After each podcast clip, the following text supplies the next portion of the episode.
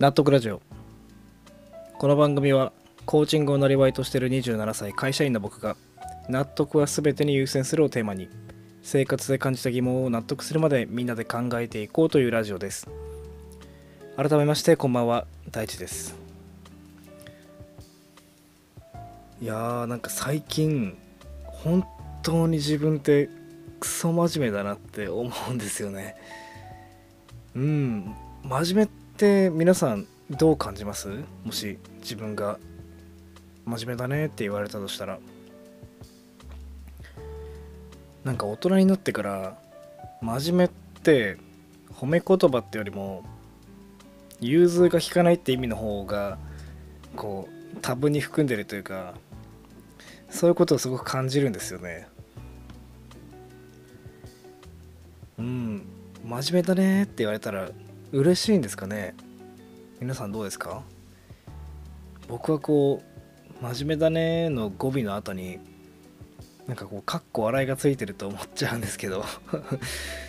うんなんか言われるとすごく恥ずかしいんですよね。ああ真面目って言われちゃったみたいなそんな風に思っちゃうんですよ。こう肩の力抜いて改善点ばっかりじゃなくてまあいい面もあるでしょっていうところに全く目がいかない自分にハッとする体験が最近すごく多いんでその話を今日はできたらなと思います。なんででしょうね。真面目にやりなさい。真面目に生きなさい。これってほとんどの人たちは子供時代いや多分大人になっても言われてきたと思うんですけどどうやらいい意味ではないんじゃないかっていう話を今日はしたいんですよ。こう僕は新しい職場とかコミュニティに入るとまずねその環境で自分がきっちりと成果を出して価値提供をするまでは一切ふざけたりできないんですよね 本当にこう真面目っていうか頭固いっていうかなんかこう今までの人生でも常にそうだったんですよね。でもこれ不思議と他人には1ミリもそんなこと思わないんですよ。なんだろうな例えば新入社員の子とかは毎日出社してくれるだけでほんとすごいな偉いだって心の底から思うしちょっと慣れ慣れしいくらいの生意気な子とかも僕は本当可愛くて大好きなんですよ。でもいざ自分がその立場になるともう全く許せないんですよね。ねえ本当に不思議ですよね。こう仕事中もこう自分に問うんですよ。仕事も半人前のくせに休憩なんてしてる暇あんのか？とか今はもう民間企業の会社員なんだから今まで以上に成果を出して貢献することで自分がここに存在していいって証明しなきゃダメだろうみたいな感じでこう毎日会社のドアを開く前にはこう試合前のボクサーみたいな気持ちでこう望んでいるんですよね。いや本当にクソ真面目ですよね。ガチガチに肩に力入っちゃって勝手に疲弊してるだけなんで別に頼まれてないんですよこんな真面目にやれっていうのは。だし上司の方の反応とかそう裏話というかそういうの見てるとどうやら僕の評価そんなに悪くないみたいなんですよね。むしろいい方だと思うんですよ。それを知っててもいやまだまだこんなんじゃないんですよっていう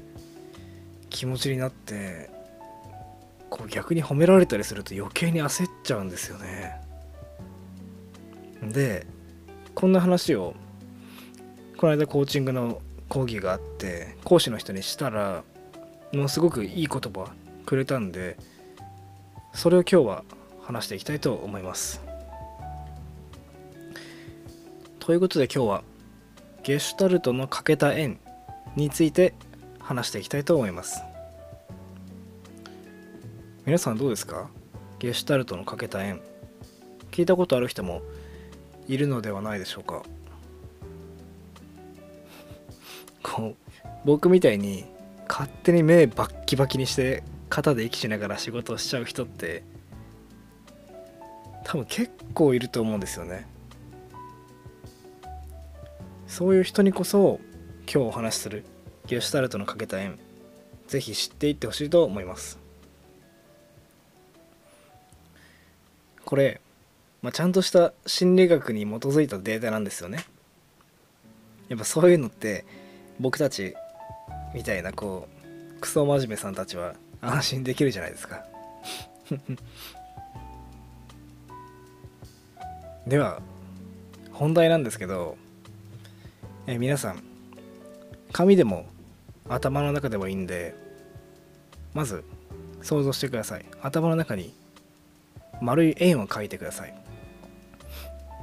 描けましたか？そしたら今度はその円の中で一部が欠けたような円を頭の中で描いてみてください。どうですか？めちゃくちゃ円の欠けてる部分に目いきませんか？これがゲシュタルトの欠けた円なんですね。っていうのはこう人間欠けてるところに目が行きやすいっていう心理的特性がうまく表現されたすごく簡単なテストなんですよ。これをもっと分かりやすく言うとじゃあ皆さんが学校のテストで80点取りました80点です。これどう思いますか？僕はいやなんであと20点取れなかったんだっていうことしか考えられないんですよ。80点って高得点ですよね。まあ親御さんとかにも80点取ったよと言ったらああもうやるじゃんっていう感じになる点数ですよね。これもまさにゲシュタルトのかけた円なんですよね。まさにコーチングをやるにあたってこういう思考になってる人を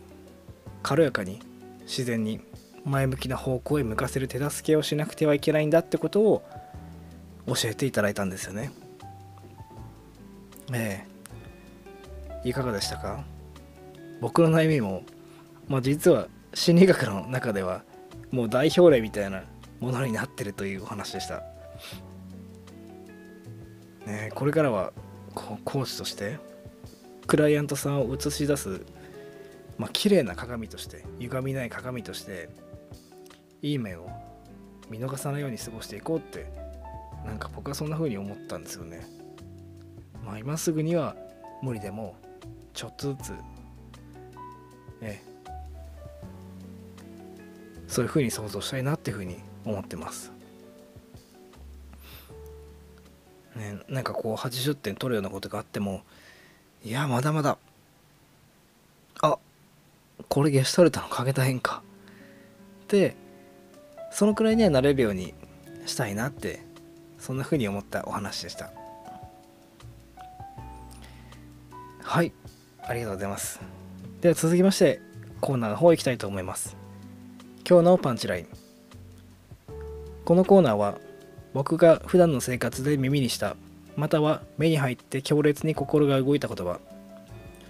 つもりやパンチラインをご紹介してそれについて考えていくコーナーです。それでは今日のパンチラインはこちら。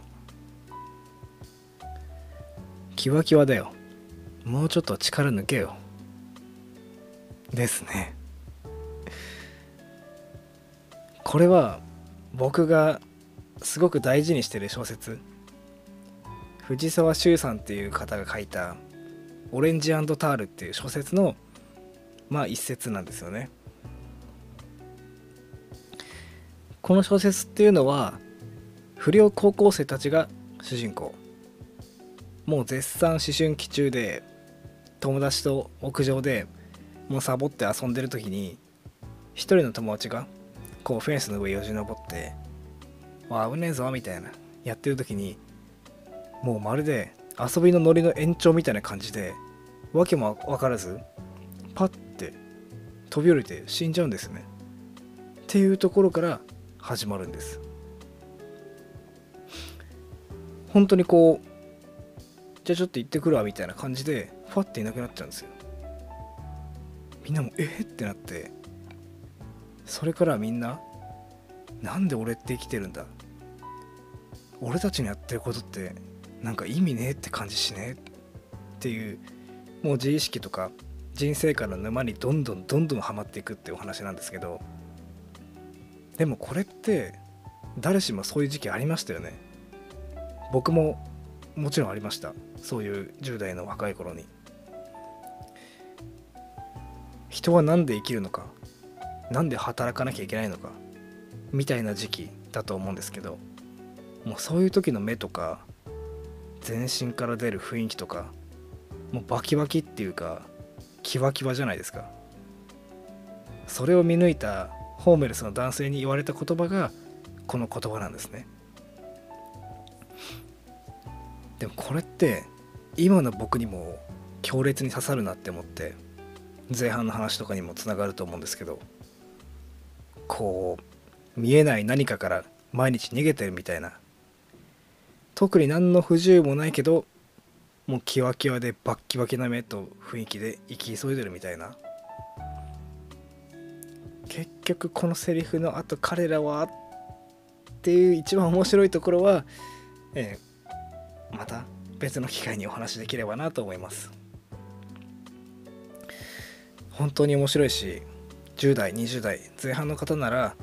えー、本当に自分事として読めると思うんでおすすめの小説となっております。ということで今回のパンチラインはキワキワだよ。もうちょっと力抜けよ。でした。ありがとうございます。はい。ということで今回の放送は以上となります。